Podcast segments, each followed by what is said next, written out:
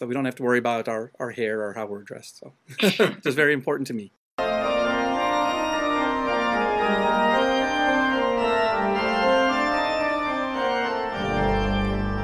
Welcome to today's episode of The Comical Heathen. This is your host, Jerry.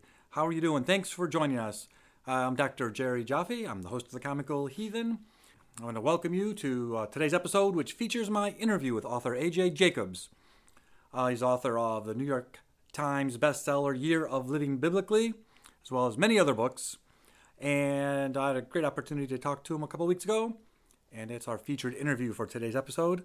Before I get to that, I want to cover a few things. Uh, first of all, uh, your humble host, that's me, that's Jerry. Fighting a little bit of a cold today. I hope my voice can take it. Really wanted to get this done. I'm going to think I can make it. I know I can make it. You and me together, we can make it. I want to point out this is our fifteenth episode, and I'm pretty excited about that. We've been working on this for about a year and a half, and uh, being the fifteenth episode, I thought I'd take a minute and just, you know, remind people what is going on with this podcast. Uh, for about uh past couple of years, I've been working on a book on religious satire. The actual theme of the book is religious satire post-September eleventh, and looking at how um, some comedians may or may not have reacted to that post-September eleventh world. Is there some influence between uh, overlap, a Venn diagram, if you will, of comedy, September eleventh, and the social zeitgeist known as New Atheism? So that's kind of the realm I'm exploring, uh, and I actually do stand-up comedy. I make no claims to be particularly good at it, but I uh, do travel around doing shows, and because of that, I know a lot of other comedians. So I actually just started asking some of my, you know, coworkers, hey, what do you think about this idea, comedy after September eleventh? And while I was doing that, I had some really fascinating conversations, and it occurred to me, hey, Jerry, you should start recording these and sharing them with people. So that's how this podcast was born. So every episode features an interview with either a comedian or some other really interesting person. Uh, and there's no one more interesting than A J. Jacobs. So these podcasts stand on those interviews. But they also are part of my research because I'm interviewing people to help me write this book. That's where this podcast comes from. And uh, that's what it's about. You know, I've had some very interesting guests. I've had a lot of comedians. Uh, I've had um, Dan O'Shannon, who is the... Uh, who's one of the executive producers and writers for Frasier and many other T V shows. Uh, I've had comedian Sean Lynch, uh, who was on The Walking Dead and Grand Theft Auto and Celebrity Deathmatch. A lot of interesting people. Steve Hofstetter and uh, Mark Jaffe, who, although he has the same last name, is not related to me, but is known for being a writer on Seinfeld, and so on. When I started this podcast about eighteen months ago, my goal was to get to twenty-five. I felt like if I could get to twenty-five, that would be a substantial number of interviews. And this is episode number fifteen, so I guess I am making some progress. Since I'm going through this recap, I'm going to do something a little different. At the end, I always thank people who help me. I'm going to thank some people who help me right now. First of all, that beautiful Bach music played on the organ that you hear during this show is played by my friend Mark Bell. He's a world-famous organist, travels the world playing organs in all the biggest churches, and I was real lucky that he shared some of his music with me. So thank you, Mark Bell. And I have a very good um, supporter, a friend. He's an audio engineer. He uh, helps me with uh, technical advice. He does write some material, helps me write these episodes. I want to make the standard disclaimer that uh, this show couldn't work without my friend, um, Jeff Gettert. Thank you, Jeff Gettert. And, of course, any mistakes, uh, technical or uh, bad jokes, rest on my shoulders. And anything that has worked out well is due to my gratitude to Jeff Gettert. And I would like to also mention one more thank you. This show does have mascots. They are Calvin and Newton. Who are Calvin and Newton? They are our rabbits. My wife and I keep some Holland Lop, Calvin and Newton. They're little cute fuzzballs. They have little floppy ears. And they've actually been a part of this show uh, from the beginning. They're cute. They inspire me. And they play a very important role in the show because I have noticed, since being a, a rabbit owner, that my wife and I sometimes use newspapers to line their rabbit cages. And that's really the last use of newspapers, right? And everybody gets their news online. So we get newspapers, we get like old newspapers, we collect them, and we put them in the rabbit cages. I can't think of any other use for a newspaper right now. If you can think of one, let me know. But in the meantime, ironically, keeping old-fashioned paper newspapers in our rabbit cages has led to me reading headlines again. That used to be the old-fashioned way. Young people, you know, old people used to actually get physical paper newspapers and scan the headlines. And then if the headline was interesting, you'd read the rest of the story. It, I guess it was like the eighteenth century version of clickbait. And so I've been reading headlines, and sometimes there are certain headlines which catch my attention. They usually have to do with um, religion or science or something like that that's in the news. And a headline will catch my eye, and that'll cause me to read the article. And then, bam, I'm reading newspapers again. And uh, sometimes I find articles that uh, inspire me. And I'm going to tell you about an article that inspired me for this episode. But before I do, there's something... If you know me, I've never told you this before. I sometimes get vibrations from the other side that give me visions sometimes. And in fact, I'm getting one right now. Sounds kind of like a theremin. Can you hear it? All right, it's coming through now. I see a T. A T. Is it a Tommy? Our Tonka truck? No, it's Toledo, Toledo, Ohio. Ah, I'm seeing someone in Toledo. His name, his name. Is, is it a K? K? K? K K K? No, that's not right. It's not a K, it's a C. Could be Carl, could be crematorium, could be Chris. Chris, that's it, I see a fellow. He has a beard, and his name is Chris Tiefel. And he's in a cheap, greasy diner somewhere in Toledo right now, stuffing a big, double cheeseburger right in his mouth. Bacon. No lettuce, no tomatoes, nothing that could be considered even remotely healthy. Wait, Chris. Turn around very, very slowly behind you right now. It's John Lithgow. If there's someone named Chris in Toledo listening to this, while he eats a burger, he is freaking out right now. What are the odds of John Lithgow standing behind him right now? That would be brilliant. In fact, if any of John Lithgow's people are listening, call me. Let's make this happen. The thing that reminded me about my special powers is that I found in the rabbit hutch today several articles about psychics. You know, anybody who uh, listens to this podcast who has a skeptical mind and critical thinking skills uh, already probably knows uh, what cold readings are. I was just mimicking one. Cold reading is where a so-called psychic tosses out super vague hints, suggestions, and then the audience gives the answers. You know, like, I'm seeing a name. It begins with the letter J. Could be, and then you look around the audience until someone reacts. The letter J mean anything? The letter James or John, Jennifer, Jessica, Jason, Jeffrey, Justin, Janet, a Jack, a Julie. A Jerry, a Joyce, Jeremy, a Judith, a Jean, a Jandis, a Jordan, Jane, a Jose, Jesus, Jesus, anything. J, J? Oh, no, no, no hits with a J. Maybe, oh, I know what it is. It's it's changing shape. I couldn't see it clearly. It wasn't a J. It was actually an S. Yes, it had like a, two hooks, not just the one. Two, two, it could be an S. Susan, Stephen, Sarah, Sarah Silverman. It might not be the first letter. It could be a possessive S at the end of your name. Does that mean anything to anyone? Michael's, Linda's, David's. I, you know, I'm, whoa, I'm just realized that doing a psychic reading on a podcast is a lot harder than I thought. Hey, but Edgar Bergen made a whole career as a radio ventriloquist, so why not? And, of course, the spirits of dead people are all right here beside me. I mean, badly dressed, and they can tell me anything they want at any time. But for some reason, when there's not an audience, they never tell me what, you know, what they want to say.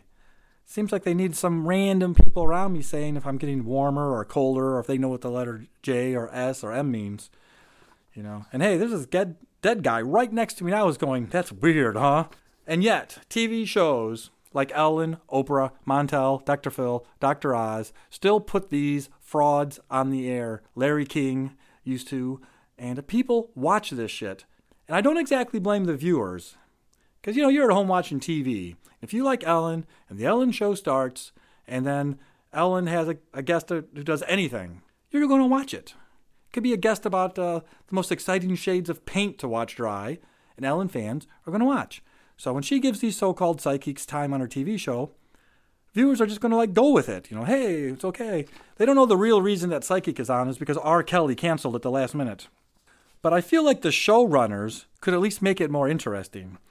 You know, why not, if you're going to have a psychic on, why not make an audience full of skeptics or an audience full of magicians? Or you know what would be fantastic? Have an audience entirely made up of people of Asian descent. No explanation, no advance warning given to the psychic, just an audience full of Asians, Asian Americans. Watch her freak out when she walks on stage.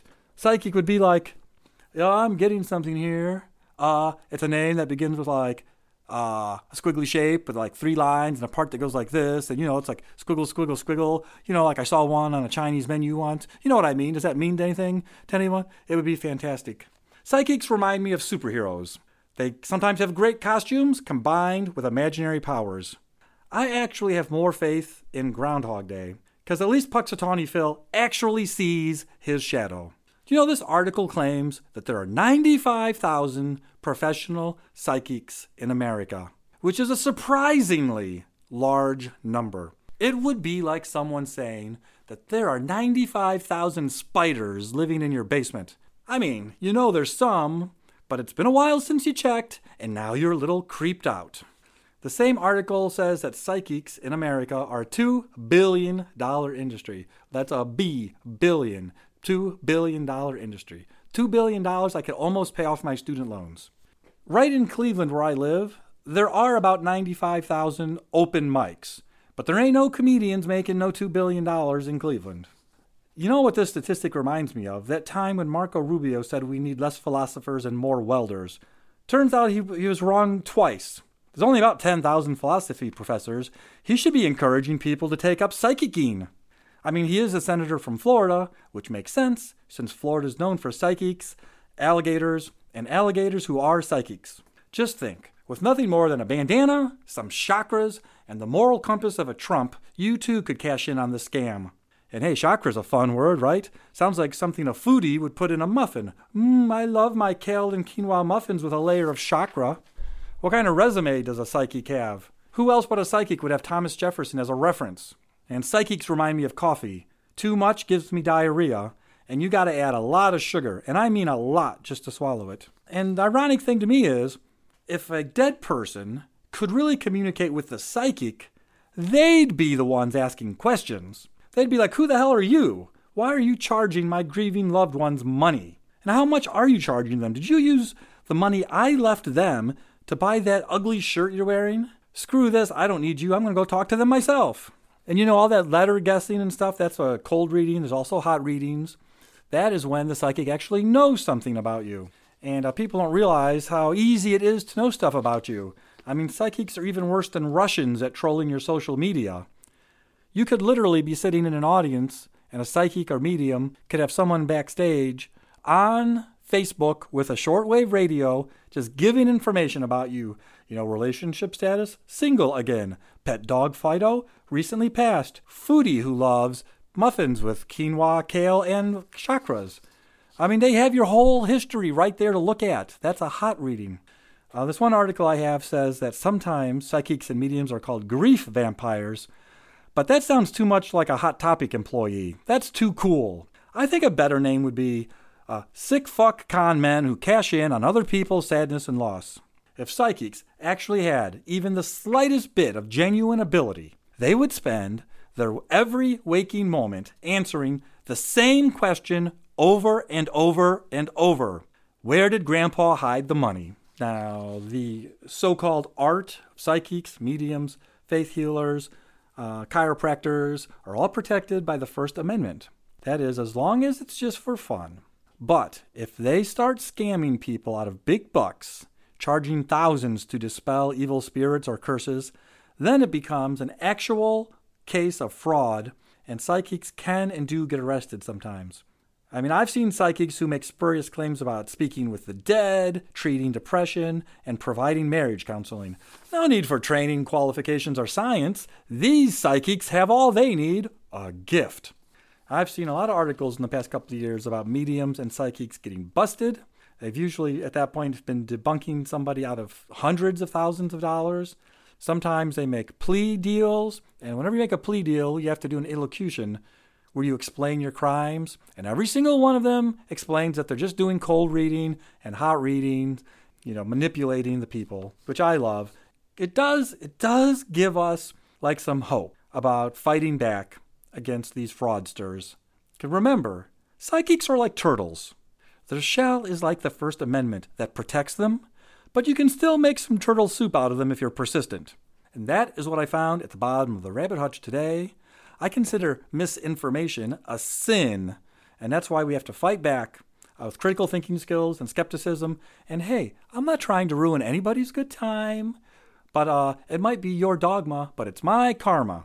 All right, so now that we got that out of the way, I'd like to get to our, my interview with A J. Jacobs. I had a great talk with him. We talked by Skype. The conversation is a little Skypey, but my computer has pretty high quality, so this is very listenable, very nice uh, conversation. We talk about his life, his work. A J talked about his, his approach to humor writing and memoirs. It's kind of an extreme memoirist where he gives himself challenges and then sort of chronicles how they affect his life. Uh, we talk about some of the other challenges he did, uh, but his book, The Year of Living Biblically, was on the New York Best Time Seller list for uh, many, many weeks, and it was eventually turned into a sitcom of the same name. It only lasted one season. We talk about that a little bit too. And a couple other things that come up is uh, I've asked every comedian and other guest on this show if they think nine eleven had any effect on their work or on humor in general. And um, A J is one of the first people to actually just say yes to that question. So thank goodness for that. It gives me some quotes I can use in my book, ha ha ha. And also um, we'll hear, you know, what he thinks about that. And I do want to just tease a little thing. You've all heard of the golden rule. A J's going to tell you what the platinum rule is. Uh, with no further uh, delay, let's get to my interview with A J. Jacobs.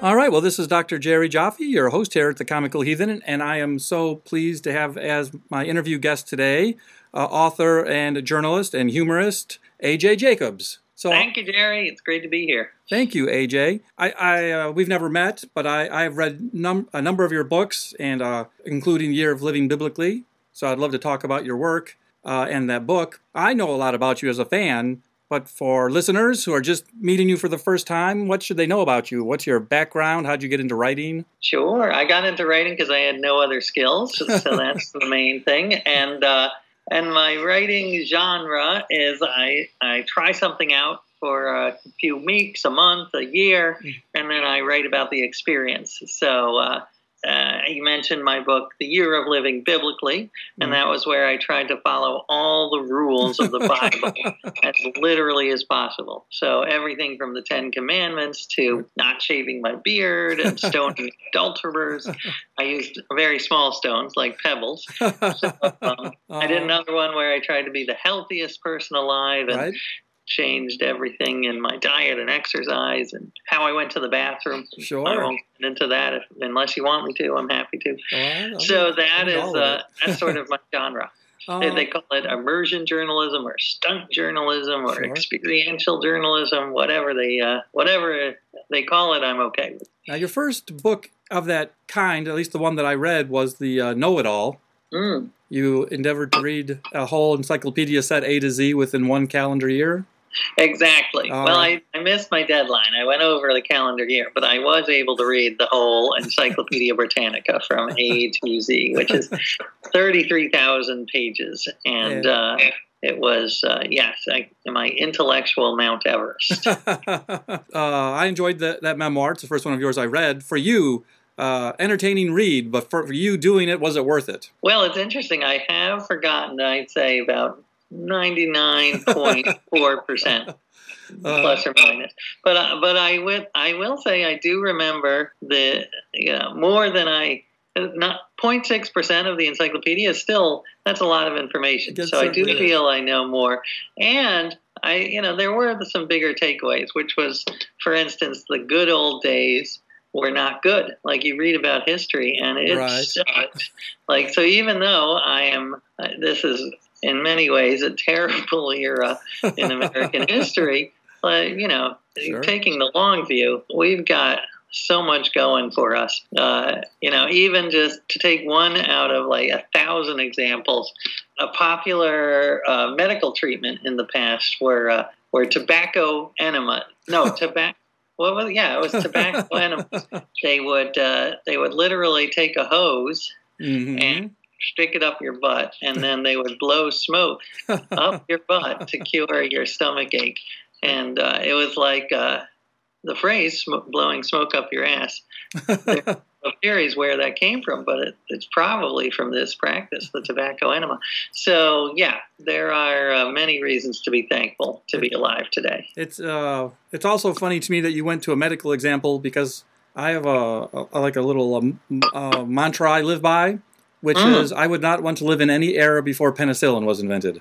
Mm. Like, just being in the post-penicillin era is the preferable half of history I would like to live in. That is such a good point. And my mantra is surgery before anesthesia.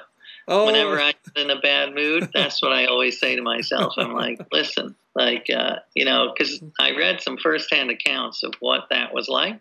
Mm-hmm. Not pleasant. Not no. pleasant. When you do these, like, experiential memoirs, which in addition to several books, you've done articles, some of which were collected into a book as well, The Guinea Pig Diaries, I think it was called.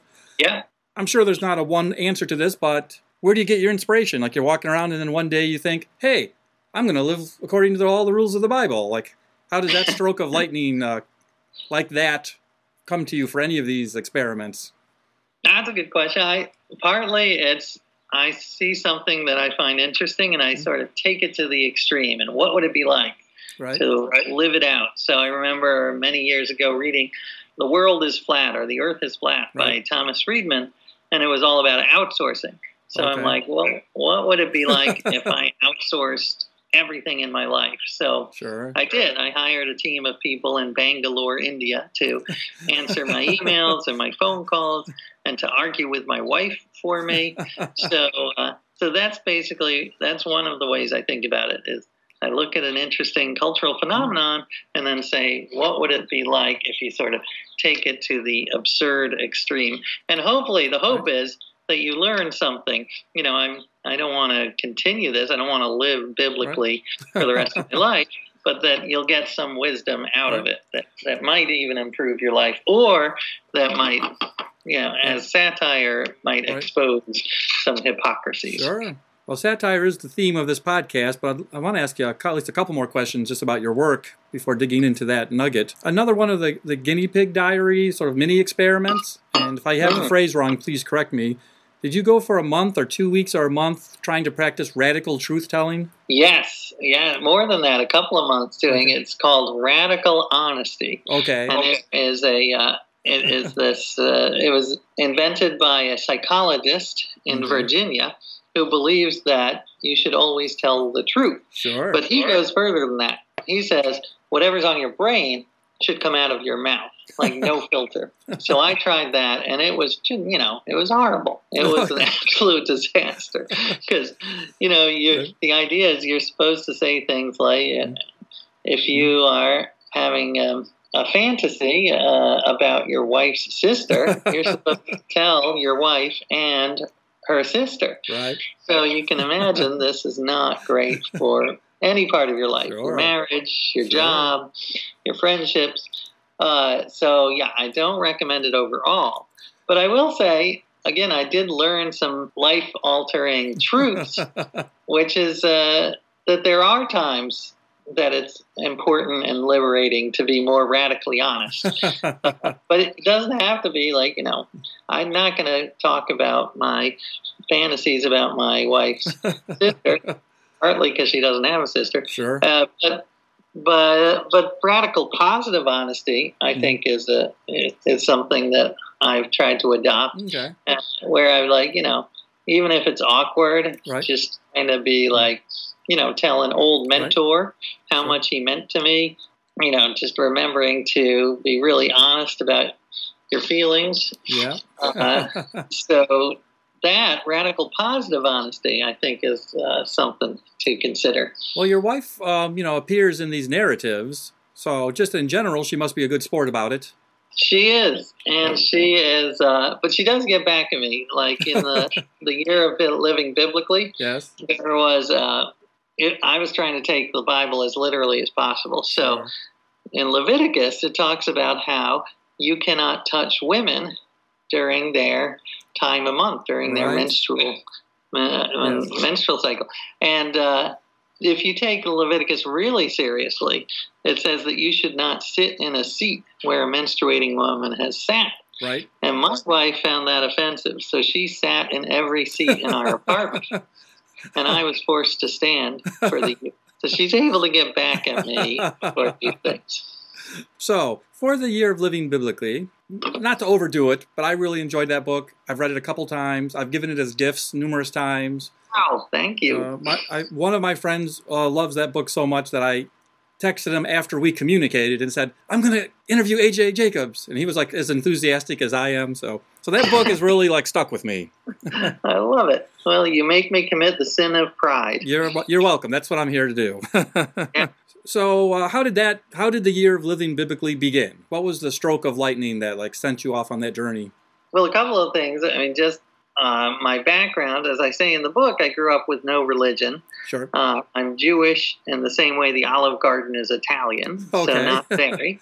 uh, but I wanted to learn about religion. You know, I was fascinated that billions of people mm-hmm. uh are religious, and I just wanted to understand, am I missing something? Sure. What is going on? What are the good parts of religion as a, in addition to what are the ridiculous parts? Sure. So I thought this was a way to try to mm-hmm. dive in, to actually immerse myself sure. and live by the Bible. Right. And then the more satirical reason I wanted to do it is just reading, you know, all these millions of people, especially in the United States, who say, oh, I live by the Bible, right? Literally, and that's why homosexuality is a sin. It says sure. it right there in the Bible. Yep. Or, you know, that's why the world is six thousand years old. Right. And I'm like, my feeling was, you say you're living by the Bible literally, but real, what are you? No, because there's, you know, yes. are you separating? Are you uh, avoiding wearing clothes made of two kinds of fabric? Yes. No. uh, you're just cherry picking yes. the different parts of the Bible that back sure. up your prejudices. So I thought one way to expose this mm-hmm. would be to sort of become the ultimate fundamentalist and actually live by all the rules of the Bible. Right. So that was, it was sort of, there was one more earnest uh, motivation to okay. try to see what was good in religion that I might be missing sure. and might be able to sure. take. And the other was the more sort of satirical, trying to show the f- flaws sure. of fundamentalism. Um, in terms of trying to sh- show the flaws in fundamentalism, I know in more, you know, let's just say like more, uh, um, like the New Atheist movement, your Richard Dawkins and Sam Harris's, they get a lot of like pushback. Mm. Now your book isn't sort of like that bulldogish, but did you get pushback? Were there angry letters or complaints from people who considered Sometimes. themselves religious? It, it was in, it was much less controversial than I thought. Okay. And partly this is because of the confirmation bias. So I would okay. get a lot of letters from atheists saying, thank you for exposing how crazy ridiculous the Bible is sure. with all these rules about stoning adultery. Yes. Yeah. But I also got lots of letters from religious people saying, you know, thank you for showing the good side of religion and, you know, and yes. renewing my faith. Yep. And I'm like, that's not exactly what I was uh, intending, but it's an interesting, it's almost like the Bible itself, yes. where you can read it. Any, you know, there's a great quote, I forget, some poet said, we read the Bible day and night, some see black and some see white. And it's true, you can take, you know, it can, you can read the Bible mm. as, you know, a progressive document that against oppression, or you can use it to justify slavery, sure. as was done in the nineteenth century. So it was fascinating to see the reaction, ah, just the confirmation bias in action. So. If if there's one you can think of, uh, if not, I might edit this question out. Did you get any letters that you responded to, either to defend yourself or because they moved you in some way? Or any responses, emails, letters that you responded to?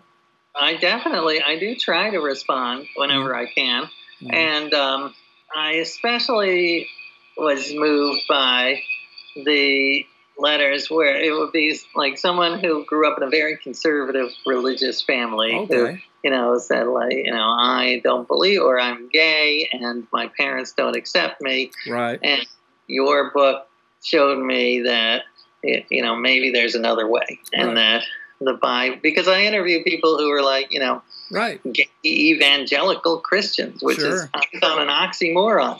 But uh, so I love that. Made me feel very good. Let me uh, let me ask you a question about interviewing people, and I'm also yeah. going to make like a quick comparison. I'm sure I can't be the first one. It's just a, a obvious comparison, which is uh, the kind of benchmark film Religulous by Bill Maher, mm. in uh, which is a film, not a book, but he he goes to different people and places while investigating.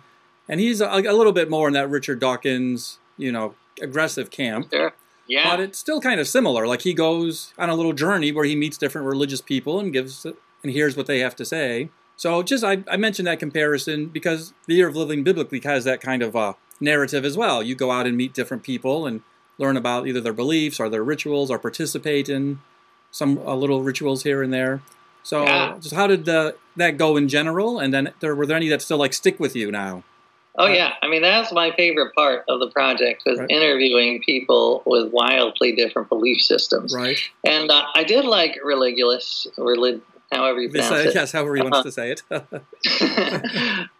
I tried a slightly different uh, approach, I think. Mm. Uh, I tried because I did want to, you know, expose the more harmful religious beliefs, but right. I also wanted to Uh, I did try to go in with the benefit, giving the benefit of the doubt, right. almost more anthropological. Yes. Why do they believe this? What does it do for them? Yes. So something like when I went to the Creationist Museum, sure. which deserves ridicule, sure. for sure. But uh, at the uh, same time, yeah. I wanted to figure out why. Why do they believe this? What does it do for them? Are yeah. there any good points to it? Like, sure. even looking for the good, even in the most absurd. And I was able to find some good points. For instance, they talked about this idea that we all are descended from Adam and Eve just six thousand years ago. Right. If you have that point of view, then it's very clear how closely we're related. Like, sure. closely we are cousins. And and weirdly, they are not really racist, uh, at least some of them. I can't okay. say that for sure, all. Sure. But some of the people who worked there were were very much into the idea of, you know, we're all a big family and sure. they're homophobic, but they're right. not racist. Right. So the idea of uh, of this as a way to think about the Uh, that we're all so closely aligned and we're all on the same side. We're all God's children. Like I'm, sure. I'm an agnostic atheist, so I don't believe we're God's children. Sure. But I think it's a useful uh, way to look at yeah. the world and maybe to treat each other with more kindness. Sure. So, which, which that's that, a kind of um, that's a thing. Uh, Stephen Colbert, who is uh, Catholic raised and and r- basically a believer, will um, often say that uh, the point of religion is to make you a better person. If you're doing it right. If I'm paraphrasing, right. but if you're doing it right, your religion should make you a better person. Well, that's what I talk about in the book. You know, I say everyone cherry picks from the Bible. uh, so, you know, you, you can cherry pick the really rotten cherries, which right. are about intolerance and right. how homosexuality is evil. But there are some delicious, there are some good cherries. There's some good, you know, there's cherries about Uh, loving your neighbor and mm-hmm. compassion and embracing outcasts and yes, uh, mm-hmm. that's some pretty good. Those are some pretty good cherries. I mean, the golden rule. Right. I'm actually I prefer the platinum rule. Uh, I don't know if you know the platinum no, rule. What's the platinum rule? Because the golden rule is treat others as you would right. like to be treated yourself. Sure. Uh, but what if you're like you know a masochist, or what if you have like a fetish for sure. balloon popping and you like give your friend like a hundred balloons sure. thinking that's what he wants and maybe he doesn't like balloons. Right. It, the platinum rule is more treat others as they would like to be treated. It seems a little bit better. I've never heard uh, that before. That but anyway, there are some good cherries in the Bible. Well, the one, the one, you know, as an academic, I've written a paper about the Creation Museum. Mm. And if I was going to... I went down there and I also tried to be journalistic and objective, like what is going on here? What can I observe or learn by being here? And if, mm. if I had to cherry pick something that was in the Creation Museum that I thought could be a positive value, it would be that they consider weeds evil. Like there's an actual thing where they say weeds are evil. So I think, I think most of us can get on board with... Weeds in your garden, like yeah. lawn weeds? They, I like it. Yes. Yeah, no, so I guess if you're open-minded, you can find something. Always find something. That's a nice way to, uh, yeah, that's nice. I think it's a nice way to approach the other tribe because it's. Well, I, I mean, I, I brought up the Bill Maher comparison because uh, I think as like a narrative, there's a parallels, but and the satire in your book in terms of exposing possible hypocrisy or groundwork for doing so, but the writing was still like a genial and a pleasant, and a, all of your encounters were like documented in a in a friendly way. I mean, a a different. Sort of mentality. Well, that's nice to hear. I mean, partly, I think that when we, you're trying to convince someone uh, to change their opinion, sure, like sure. attacking that opinion is not going to work. Like, you know, that is just going to polarize them. So maybe being generous and looking, you know, for the good and, and as well as critiquing it might work. I don't know if that's true, you know, uh, but. It was it was my approach, sure. and and I think you know I did get some letters. I did get a lot of letters saying you know this is um, I disagree with you, but you made me realize that it's sure uh, you know I don't have to hate gay people, which is which sure. was lovely, uh, and um, and I did get. A lot of letters saying that they were praying for me. Sure. So that's nice. You know, I don't believe the prayer works, but it can't hurt. Sure. It can't, you know, maybe in that zero point one percent chance that prayer works. This is great. Sure. I've got a lot of people praying for me. It's a, it's a win-win. Yeah. So another um, just big offshoot of the Year of Living Biblically, biblically is that it got, I got, um, optioned by Brad Pitt's film company, and then eventually turned into a sitcom. Yes. C B S, I, if I remember. Yes, C B S, so, exactly. So, A, congratulations on at least having that uh, occur. Thank you, I and suppose, then, yes. And then, I mean, it's as a process, there's several steps, so I don't know if we have to go too far down the rabbit hole, but what what was that like? What was it like uh, getting it optioned? What was it like when it got turned into a T V show? How involved well, were you? The whole process was hilarious because it went through so many iterations. Right. It's like a parody of Hollywood. You know, people would have their own uh, ideas on what it would be. Sure. And the the sitcom that came out, I really liked the people doing it. Sure. And they, I think they were super talented. Yep. Actual content of the sitcom, right. Not my favorite. Right. Not my favorite. It was, right. I was not unhappy when it was canceled after thirteen episodes. Sure. Because it was it was very loosely based on my book. Right. So the parts that were the same is the guy was a writer and mm-hmm. he was trying to live by all the rules of the Bible, literally. Right. Yes. And he lived in New York. But there were many, you know, they took many liberty. First of all, they changed my religion. I was, I'm sort of, as I say, I'm Jewish, yes. but this guy became a lapsed Catholic, I suppose, because there are more Catholics sure. uh, or Christians than Jews in uh, uh, in America. I also thought, I knew we were kind of in trouble when C B S would not let the main character grow a beard. Okay. Because the Bible says, Leviticus, you cannot shave the corners of your beard. Right. And I didn't know where the corners were, so I just let the whole thing grow. Yes. And by then, I kind of looked like Ted Kaczynski. There's some great photos of you. Well, thank you. Yes. I am, uh, yeah, I think that actually helped a lot, seeing the crazy. But C B S, I think, was worried that the character would, like, look too crazy and turn off Middle right. America right. and look like a terrorist. Right. So they wouldn't let him grow the beard. And that was, I was right. like, that's not a good sign. Like, right. they are going to definitely whitewash this idea. Yes. And they did. And they did because, as I mentioned, you know, the idea was to try to, part of the idea was to expose fundamentalism, whereas the T V show right. seemed to be like, let's Uh, let's show the good parts of religion. Let's show how. Right.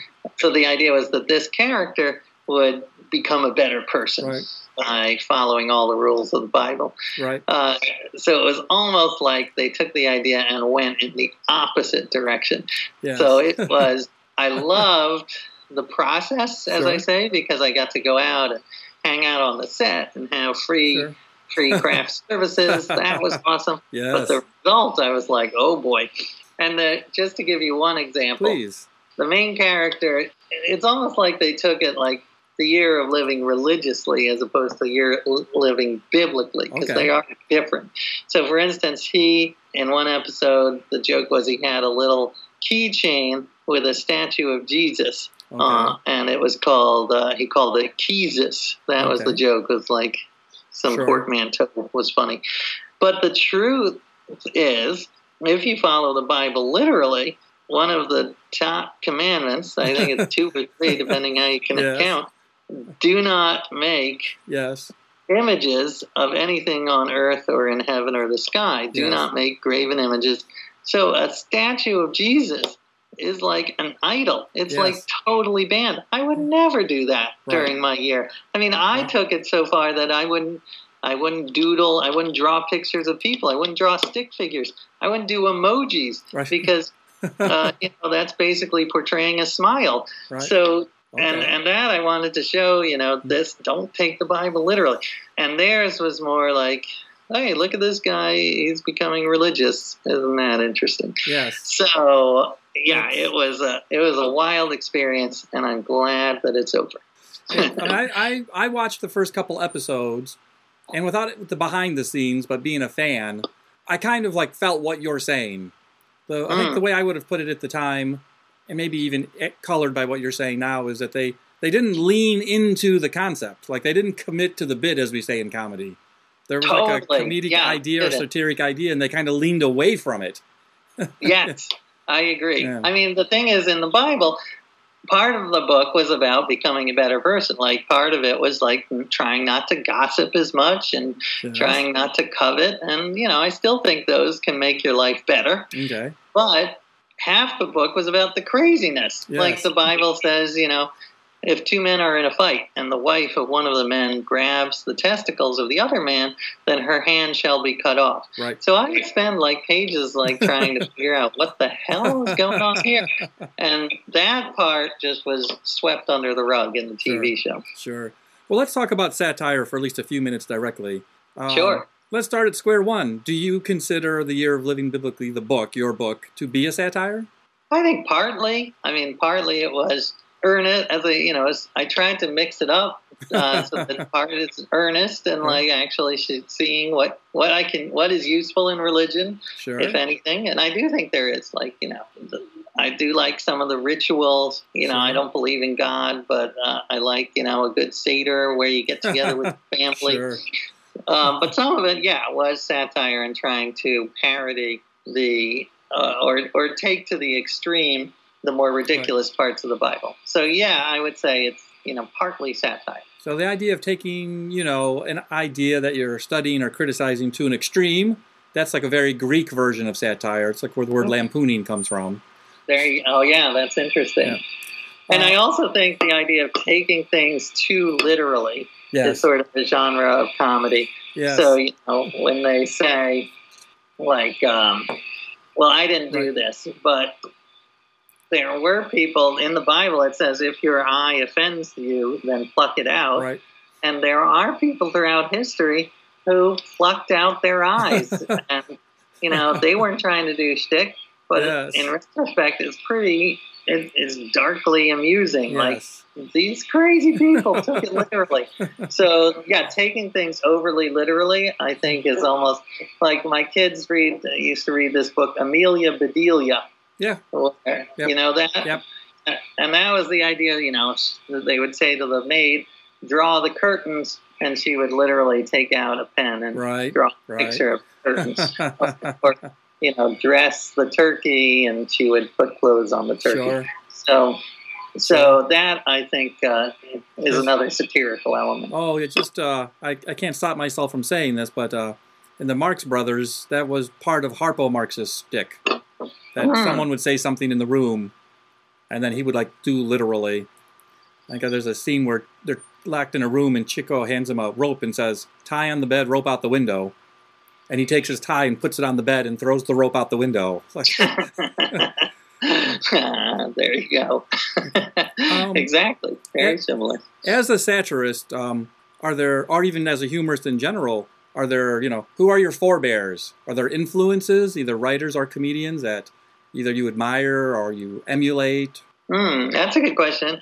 Uh, uh, definitely. I mean, I have a lot of people I admire. Mm. Uh, I, I guess my books are often a mix of genres. Sure. So, you know, partly it's like, you know, the the, the, the first person, like David Sedaris, who's the master of this. So, you know, just trying to uh, approach something that, the way he does. Partly it's this genre of like putting immersing yourself in something. Right. So George Plimpton was uh, right. one of the founders of this, where he was a writer in the sixties and seventies, and he would join a baseball team uh, okay. or a football team, or he would get punched in the face right. by a professional boxer. uh, so I, I thought I liked that. And uh, in terms of parody, I mean, I guess my my humor was formed from places like Saturday Night Live and okay. Woody Allen and uh, and Monty Python. They did a lot of brilliant yeah. religious satire. So I don't know. It's just a mishmash. Right. Uh, is there anyone uh, currently, uh, comedians or other writers, that you think do satire really well? Oh, sure. And now it's coming. Uh, now I'm blanking, but... Uh, okay, you're welcome. You're welcome. I am a huge fan of Stephen Fry. Sure. I always think about... I saw a clip of him on this British T V show, and the guy's interview question that he always asks at the end of his interviews mm. is, you know, when you get to the pearly gates, if there is a God, what would you say to him? Yeah. And, you know, apparently most people are like, you know, well, thank you for a life and, you know, the miracle that you created. And Stephen Fry said, and I'm paraphrasing, yeah. but he's like, what the hell is wrong with you? Bone cancer in children? Like, what kind of sick sadist would come up with that idea? What? You are a terrible, terrible being. Uh, and I always just, that just makes me laugh because it's yes. so true. Like, yes. what kind of a horrible... horrible person would inflict this much suffering on the human race. Right. So, um, and he has that, um, I can't remember if it's Oxford or Cambridge, but he's one of them. And he has that like strong classic British accent. And so when he says stuff like that, it both sounds like gentle, but also like authoritative, like, oh my God, like someone who knows what they're talking about is saying this. That is so true. Yeah, I think an English accent raises your perceived I Q by yes. like seven points. And I, I'm, for him, I'm going to give him nine. Like, yeah, I mean, I think genuinely he has a huge I Q, so he doesn't even need it. But no, well, he was uh, on the old British version of Whose Line Is It Anyway? And they right? were doing a skit, and the suggestion from the audience was do a uh, like a Roman drama genre. And he started oh. improvising in Latin. Like, oh, my God. Yeah, that guy is uh, fantastic. And he just seems like a nice guy, too. Yeah. He just seems like uh, he genuinely, which I like. Mm-hmm. Like, I I, I don't think, um, you yes. know, I find anger can be funny, like the yeah. Sam Kinison really, really yes. angry yeah. humor. Um, yep. But I actually prefer... when it's a, a little more gentle and compassionate yes. type of satire. Right. But that's just me. That's personally, you know. I don't know which is more effective. Right. But for me, I just prefer the Stephen Fry gentleness. So um, one of the premises of my book, which is sort of the serious side, the dark cloud to my silver lining, is that after September eleventh, with the generic rise of what's now called New Atheism, there was like a parallel component where at least some comedians were becoming more vocally into religious satire. Mm. And again, Bill Maher is the most obvious example, but there are uh, many others I could I could list. But I was right. uh, your book comes out after September eleventh. I don't know if that was on your mind or not at all. But in, just in general, is, any effects on either you and your writing or culture and humor after September eleventh that you think about or that you would notice now that I've pointed it out? Just thoughts on that theme? Yeah, I guess I can just speak personally is because uh, mm-hmm. I haven't studied the, the societal effects. But I would say, for me, yeah, that was one one of the reasons I really wanted to attack fundamentalism. Because sure. I do think, of course, I'm not, that nine eleven was a result of fundamentalist thinking. And some of these radical uh, Islamist yes. uh, followers are actually doing the a similar premise to my book, but not as like a book contract, but instead as a earnest way of life, you know, right. So like beheading uh, adulterate, are like yes. they're really don't they, you yes. know, in some countries they still do stone adulterers, yes. not as a joke, not with pebbles. Yes. So I wanted to, that, that definitely made me nervous about fundamentalism. Sure. So it was, you know, Islamic fundamentalism, but also Judeo-Christian fundamentalism, which, uh, you know, sure. the idea that uh, homosexuality is a sin, or or Harry sure. Potter is evil because it, um, uh, you know, mm-hmm. it, it endorses uh, magic. So, but yeah, nine eleven was definitely, uh, I don't know, a wake-up call, or uh, that sure. fundamentalism is super dangerous. Sure. Sure. I have a couple of like sort of questions that'll lead us to our end. So uh, mm. I thank you. And I, I know I'm sort of trying to manage this, so we're not here all day. Uh, respect thank your you. time. So here's just a couple of questions that'll lead us to an end. One is, what are you working on now? Like, what should A J. Jacobs fans be looking for in the next couple of years? Ah, well, I, I just finished a book, so they can look for that. It's called Thanks a Thousand, and I went around the world and tried to thank a thousand people who had even the smallest role in making my morning cup of coffee. So the I thanked the barista, I thanked the went to South America, thanked the farmer, but I also thanked, you know, the logo designer, the biologist who worked on the coffee beans, the trucker, The, the yeah. person who painted the yellow lines in the road so mm. the truck wouldn't uh, veer sure. into traffic.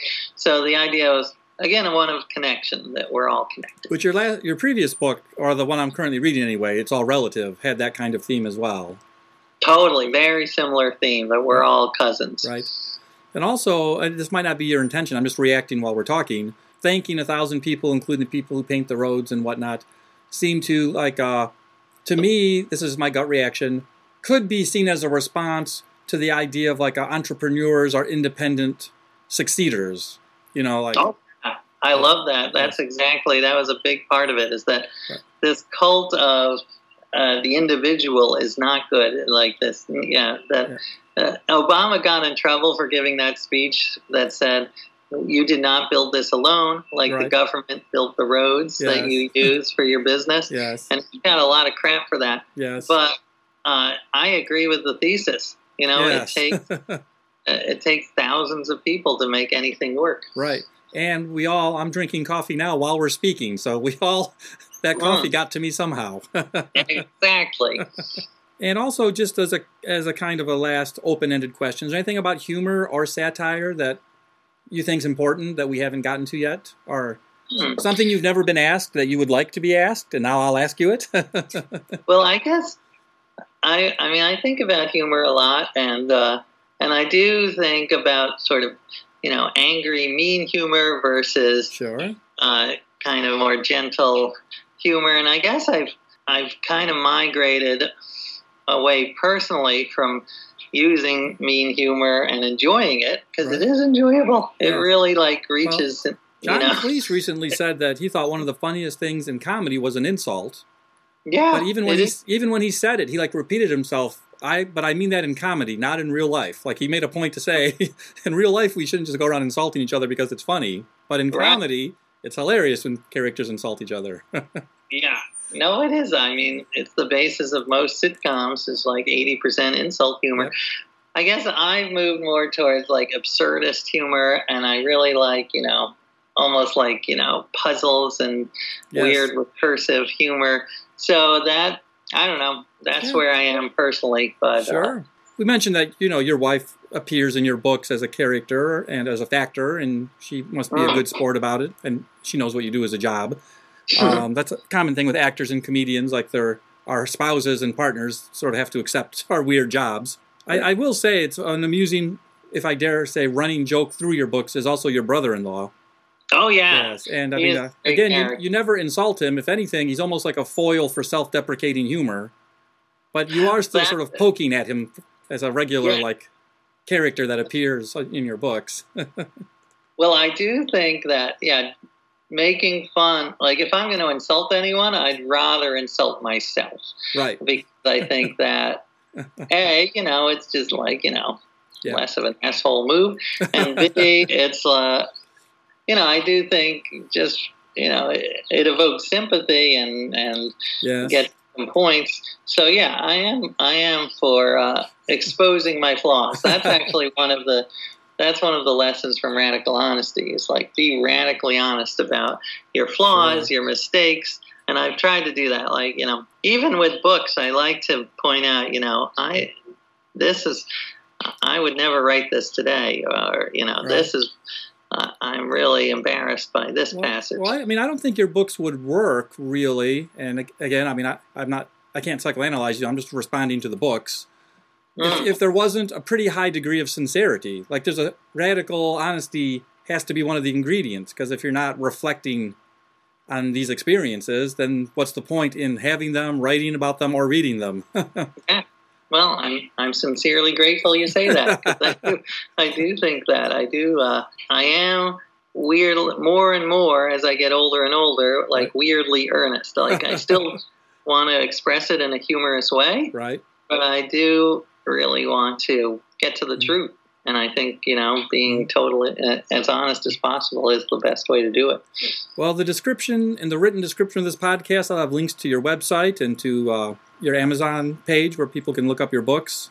Uh, Great. And I'll put in your Twitter handle, and uh, hopefully people can look you up after this interview. And I just want to thank you for sharing your morning with me and uh, your thoughts about comedy and writing. Well, thank you, Jerry. I loved it, and I will continue to listen to your podcast because oh. I think I, I you do a great job. And I, and listen, humor and religion are two of the biggest topics uh, around, so uh, I'm glad you're covering them. Well, thank you. Thank you very much. All right. Uh, all right. All right. So, have a great day. Yes, you too, sir. Well, I hope you enjoyed that. It was good for you. It was good for me. Hey, I want to thank A J. Thank you, A J, for taking the time to talk with me. I really enjoyed our chat. Great guy, uh, super super funny, super easy to talk to. Uh, thank you very much.